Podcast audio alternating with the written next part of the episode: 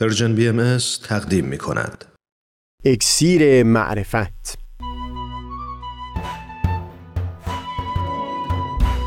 مروری بر مضامین کتاب ایقان این گفتار نقشی نو گفتگو یا مجادله. از تا حمامه ازلی در شور و تغنیست قلب را از سروش او بی بحر مکن. از تا همامه ازلی در شور و تغنیست گوش قلب را از سروش او بی بهره مکن. گوش قلب را از سروش او بی بهره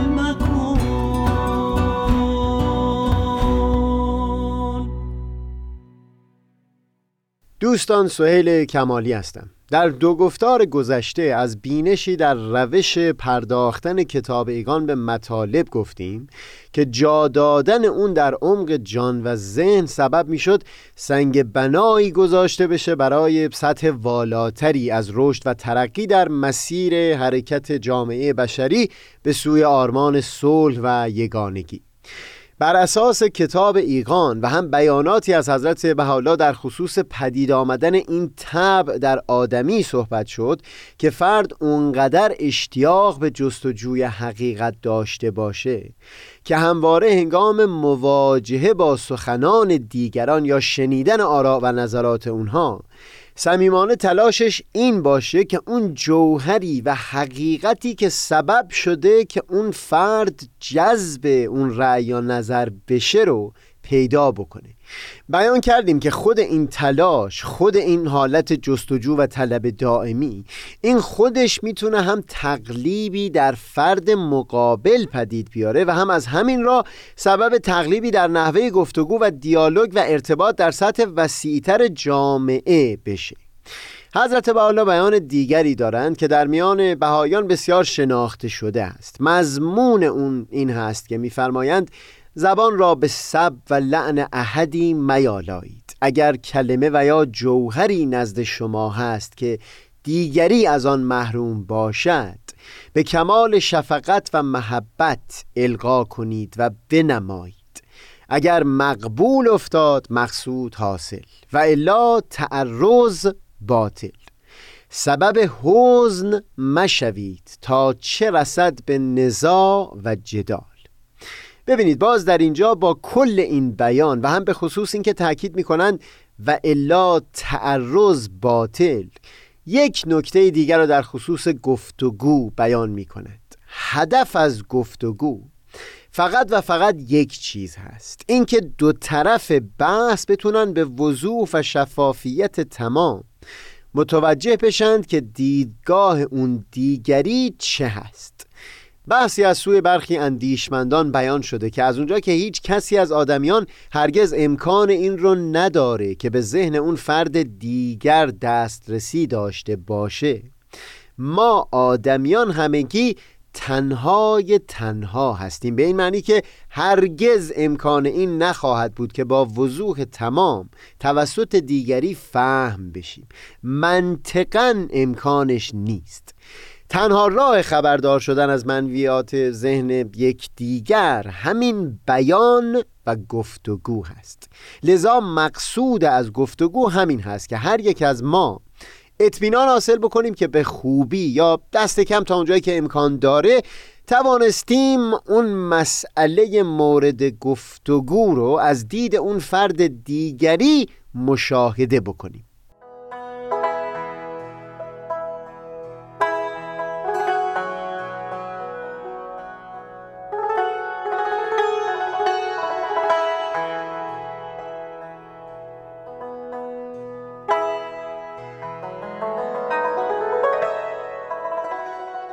مثال رو تصور می‌کنم از تام پرایس یکی از موسیقیدانان معاصر بهایی به یاد میارم که درباره گفتگو میان افراد بیان می‌کرد گویی دو شخص از دو تا پنجره گوناگون دارن به فضای بیرون نگاه می‌کنن. دیالوگ یا گفتگو به این معنا هست که هر کدام از اینها دست دیگری رو می‌گیره او رو میاره پشت این پنجره و به اون نشان میده که منظره ای که اون می‌بینه چه هست. دیگه میل با خود اون فرد هست که کدام یک رو زیباتر انگاشته و می‌خواد از کدوم پنجره و به کدام منظره نگاه بکنه. بعد از اینکه دو طرف گفتگو براشون کاملا شفاف شد که اون دیگری دیدگاهش چه هست و دلایلش برای لحاظ کردن اون دیدگاه چه بوده ادامه بحث مستاق تعرض و تحمیل و استفاده از زور خواهد بود در تغییر دیدگاه اون دیگری که بیان کردیم هدف از گفتگو هرگز این نبوده. یعنی تلاشی برای این نبوده که دیگری حکمن و ضرورتا دیدگاهش رو تغییر بده. اگر در گفتگوها همین اصل رو لحاظ می کردیم که قصد این هست که دیدگاه دیگری رو به نیکویی فهم بکنیم و هم اطمینان حاصل بکنیم که دیدگاه ما به خوبی فهم شده و نه لزوما تغییر دیدگاه اون دیگری. همین خودش گام بسیار بلندی می بود در تعالی بخشیدن کیفیت ارتباط میان افراد و جوامع بشری. بگذارید اول بیانی رو که یکی از یاران نزدیک حضرت بهاءالله میرزا حیدرعلی اصفهانی از ایشون نقل کرده. با شما در میون بگذارم. بعد در ادامه مطلبی رو بیان خواهم کرد. پیش از اون این رو تاکید بکنم که بیانات شفاهی یا اون چیزی که در میان بهایان معمولا به عنوان یادداشت‌های زائرین شناخته میشه. سندیت و مرجعیت تام نداره. منتها بیانی که نقل می‌کنم بینشی را منتقل می‌کنه که در سایر آثار هم میشه تلویحا نشان اون رو دید. لذا بگذارید با نقل اون گوشه جدیدی رو به بحثمون اضافه بکنیم.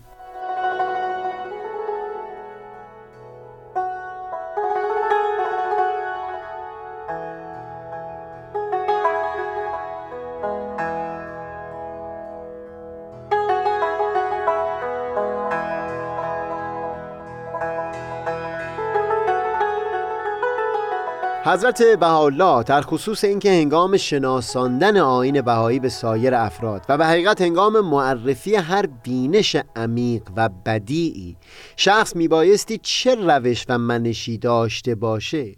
در آخرین دیدارشون با یکی از یاران نزدیک میرزا حیدرعلی اصفهانی خطاب او فرموده بودند هرچه طرف مقابل می‌گوید ولو هرقدر وهم و تقلید و بی معنی باشد. باید از آن نمود و خود و طرف مقابل را مشغول به اقامه نمودن دلیل ننمود. چه که آخر به لجاج و اناد منجر می شود. زیرا خود را مقهور و مغلوب مشاهده می کند و بر قفلت می افزاید.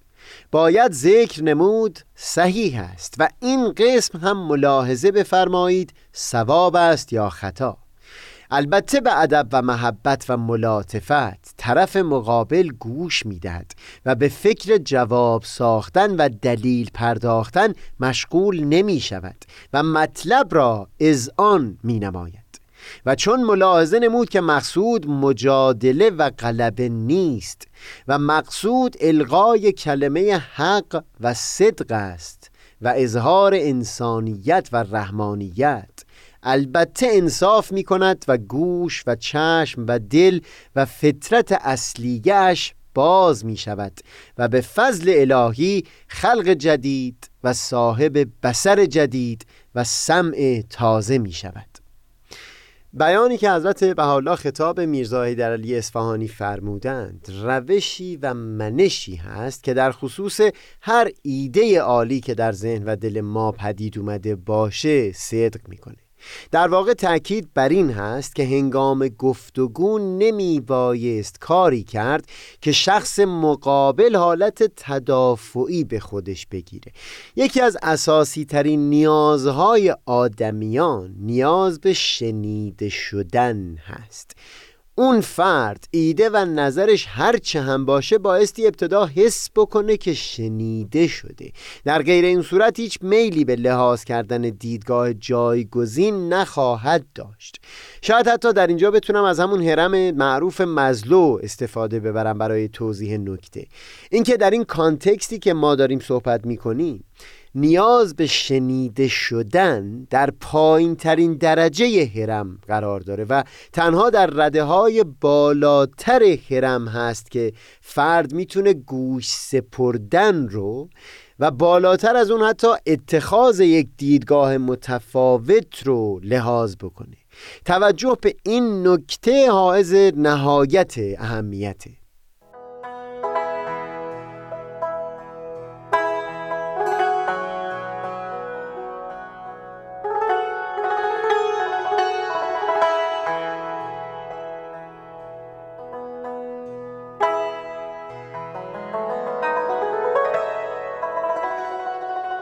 با عنایت به همون بیان حضرت بهاءالله حتی زمانی که بی هیچ تردیدی اطمینان داریم ایده عالی در ذهن ما هست و این اطمینان را از راهی متین و بر اساس قابل اعتمادترین منابع برای دانش به دست آوردیم. باز هم قصد از گفتگو نمی‌تونه و نمیبایستی مغلوب کردن طرف گفتگو باشه. قصد این هست که اون فرد پذیرا و مشتاق شده باشه برای اینکه دیدگاه ما نسبت به مسئله رو هم با گوش هوش بشنوه. و اگر همچو قصدی هست میبایستی این حق رو عینا برای اون فرد هم قائل باشیم که میل داره شنیده بشه و دیدگاهش به صورت جدی لحاظ بشه. در کتاب ایقان هم نمونه ای از همین گفتگوها رو نقل می‌کنن تا باز نشون بدند که لحن سخن حتی در شرایطی که سخن خالی از هر گونه معنا و مغز بوده لحن مغلوب کردن اون دیگری نبوده. یک جا بیان می کنند که روزی در محلی نشسته بودند و شخصی از علمای معروف وارد شد. در خصوص یکی از احادیث مطلبی بیان کرد که بسیار دور از معنای بلندی بود که از اون بیان می‌شد برداشت بشه. بعد از اینکه سخن اون فرد رو عینا نقل می‌کنند میفرمایند بعد از مدتی در نهایت ادب اظهار داشتم که جناب آنچه فرمودید در معنی حدیث در السن و افواه ناس مذکور است. ولیکن گویا مقصود دیگر هم از حدیث مستفاد می شود بیان آن را طلب نمود. و بعد در ادامه معنای بلندی که از اون حدیث فهم می شد و برای اون فرد بیان کرده بودند رو نقل می کنند بگذارید در اینجا یک مطلب مهم را هم گفتگویی بکنیم. اینکه در طول تاریخ همواره پیروان هر دین حقیقت رو در کتاب خودشون سراغ می گرفتن و در بهترین حالت این می بود که بزرگترین بهره از حقیقت یا واضح ترین جلوه حقیقت رو در کتاب خودشون سراغ بگیرن. این سوال جدی مطرح میشه که مادامی که پیروان آین بهایی میل به شناساندن دیدگاه متون آین بهایی به دیگران دارند در اون صورت معناش جز همین نیست که اونها هم هنگام گفتگو با دیگران.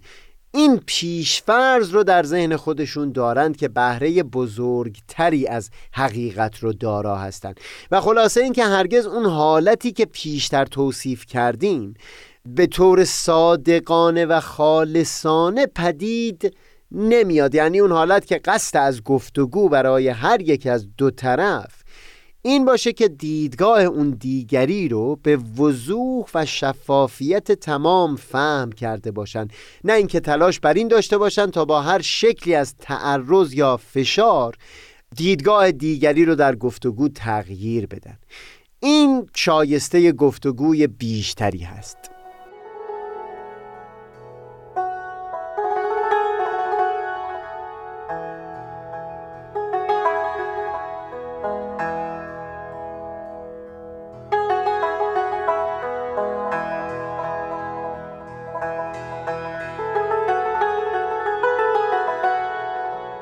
پیشتر تأکید کردیم که بنا نیست فرد فقط در رفتار بیرونی خودش تظاهر به همچون نگاهی بکنه که تمام حق نزد اون نیست.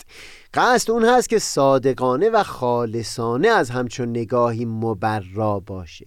در واقع سوالی که مطرح کردیم همین هست که چطور یک شخص در عین باورمندی به یک دیانت می‌تونه صادقانه و خالصانه موقع گفتگو با دیگری خودش رو از همچون نگاهی مبرا و پاک نگاه بداره که بخواد حقیقت رو در نزد خودش تصور بکنه. تصور می‌کنم پاسخ این مسئله در همون دیدگاهی باشه که بارها در چندین گفتار پیرامونش سخنی به میون آوردیم. این که بیان کردیم تاریخ بشری عبارت است از تعامل و مواجهه بین اراده پروردگار و اختیار و اراده بشر.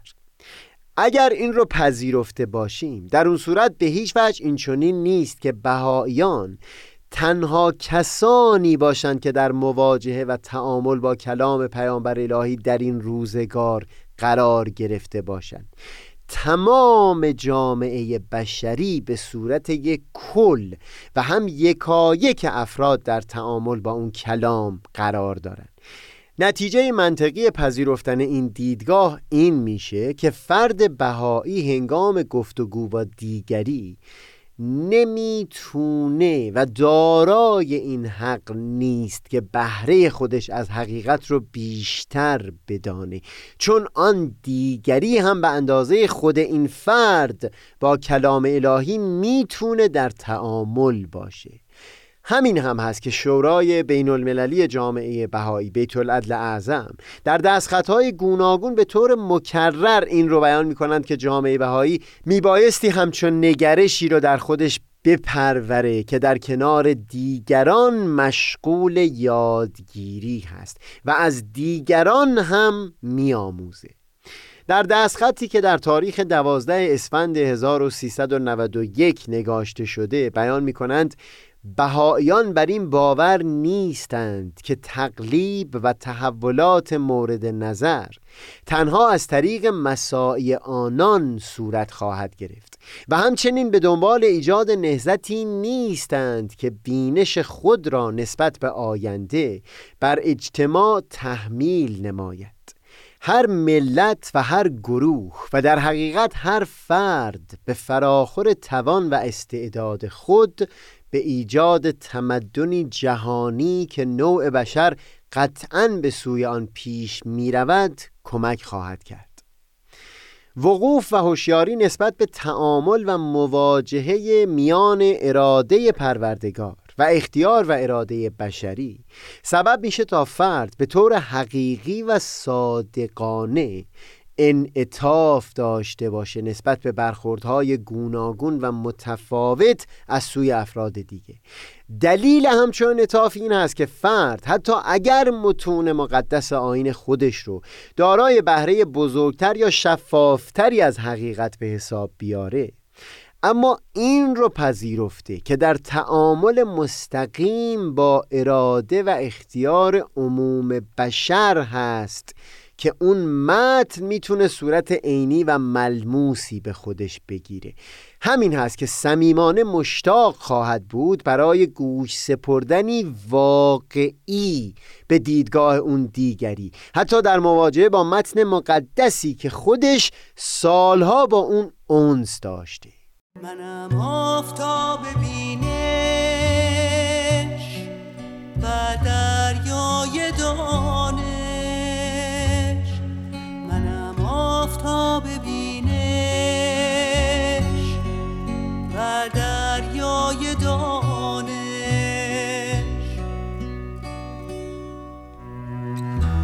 پشمردگان را